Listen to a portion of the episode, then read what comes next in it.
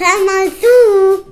Bei einer Einführung in die Welt der sozialen Medien hörte ich kürzlich den Satz, um einen Hass-Smiley loszuwerden, braucht es fünf Herzen und eine Umarmung. Wer bitteschön verteilt Hass-Smileys, also wörtlich übersetzt Lächeln des Hasses? Und wenn ich weiß, dass mich jemand hasst, kann ich das tatsächlich mit ein paar symbolischen Herzen und Umarmungen verdrängen? Ich werde diesen Teil der digitalen Anteilnahme am Weltgeschehen wohl nie so richtig verstehen. Mit Blick auf die Weltgegenden, in denen gerade der Hass blüht, wird es für mich noch unverständlicher. Hamas und Hisbollah haben beispielsweise statt Hass-Smileys ganz reale Terroristen und Raketen nach Israel geschickt.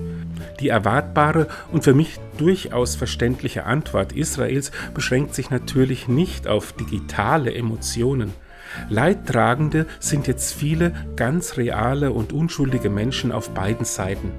Die brauchen keine Herzchen und Umarmungen, sondern Unterstützung und vor allen Dingen endlich Hoffnung auf Friede.